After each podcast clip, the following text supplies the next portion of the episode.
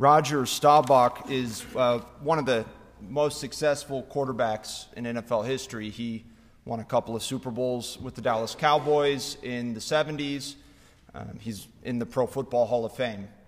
But there's an interesting story about Roger Staubach when he began to be the starting quarterback of the Cowboys.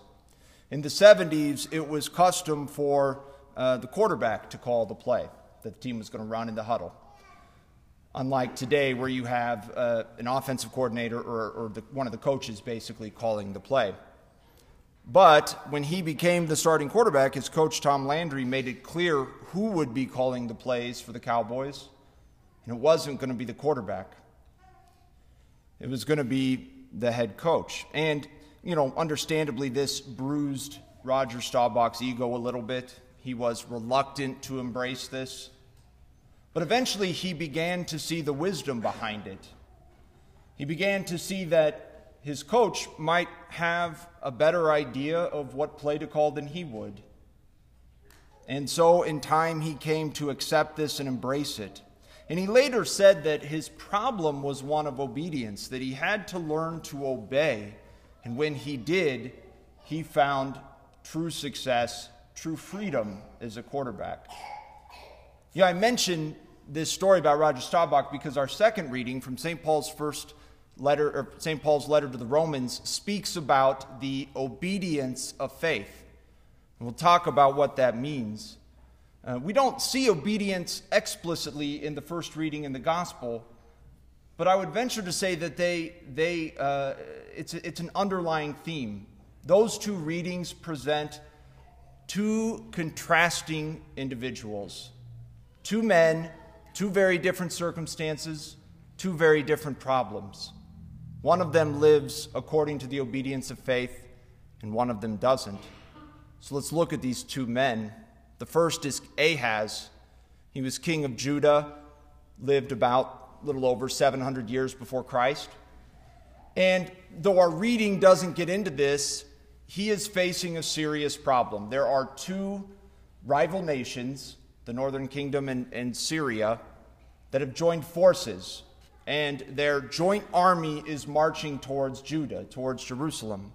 And they want to not just conquer Judah, but they want to snuff out the, the Davidic line. Ahaz was of the house of David. And so the Lord sends the prophet Isaiah to Ahaz to tell him to not be afraid, that God has chosen Judah and the house of David in a very particular way to play a role in his plan for the redemption and salvation of mankind. And the plan of God cannot be thwarted by men. So Isaiah's message to Ahaz is trust in the Lord. Where our reading picks up is, is Ahaz isn't really comforted by the prophet's words, and so Isaiah says, Ask for a sign. Ask for a way for the Lord to prove his fidelity to you. And, I, and Ahaz won't even do this. He kind of feigns this false humility, says, I'm not going to tempt the Lord. And Isaiah basically says, Spare me. I'm telling you a sign, anyways. A virgin shall conceive and bear a son, and he will be called Emmanuel. Syria and the northern kingdom will not succeed. This line of David will continue until it bears its fruit, until the Son of God becomes man, Jesus Christ, until the Messiah who comes from this line to save us. But even this miraculous sign, this prophetic sign, it's not enough to sway Ahaz. Because what he does is he ignores Isaiah's pleas.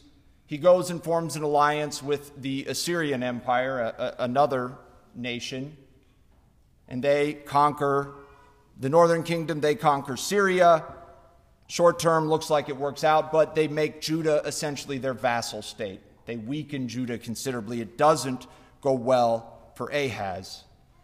And this is a pattern we see in Ahaz's life. He wants to do things his way and not the Lord's because he, he seems to lack any real faith in God, that God might actually be at work, that he might act, that he has this plan that is unfolding and has been unfolding since the dawn of time and will continue to unfold until the completion of history. And so we see things do not go well for Ahaz. The second man, 700 plus years the, from the time of Ahaz, is his descendant, Joseph. Joseph was of the house of, of David. Joseph faces a problem. Uh, not to invading armies, but he's betrothed to Mary, and she's found to be with child. She's conceived by the power of the Holy Spirit.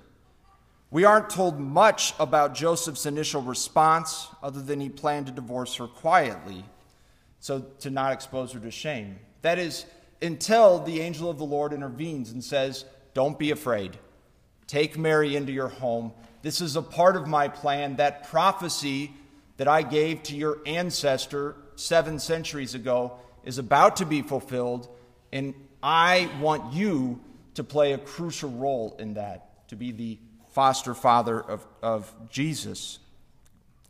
And Joseph, for his part, you know, he may not get it, it may not make complete sense to him, but he trusts and, and he lives this obedience of faith. He does what the angel of the Lord commanded him to do.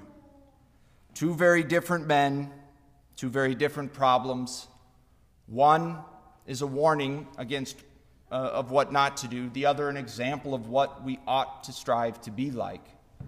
We have to strive to live this obedience of faith, which means that we believe what God has revealed to be true, that we trust Him, that we know that He has a, a plan that's unfolding, and that we have some part to play in that plan. And we seek to do His will. We seek to fulfill that role that He's given us. You know, often in our culture, we, we don't think very highly of obedience. You know, we think it's a restriction on our freedom. But think of it this way think of a piano player. Who is more free to play the piano? The person who has taken lessons and obeyed a teacher and, and practiced and, and, and mastered the art of playing the piano. The person who just bangs on the keys at his own uh, whims. It's not even a question. One knows how to play the piano, the other doesn't. One is free to play the piano, the other doesn't. The obedience of faith that St. Paul talks about, that Joseph illustrates, it brings us this freedom, but it's only possible if we're willing to trust in God.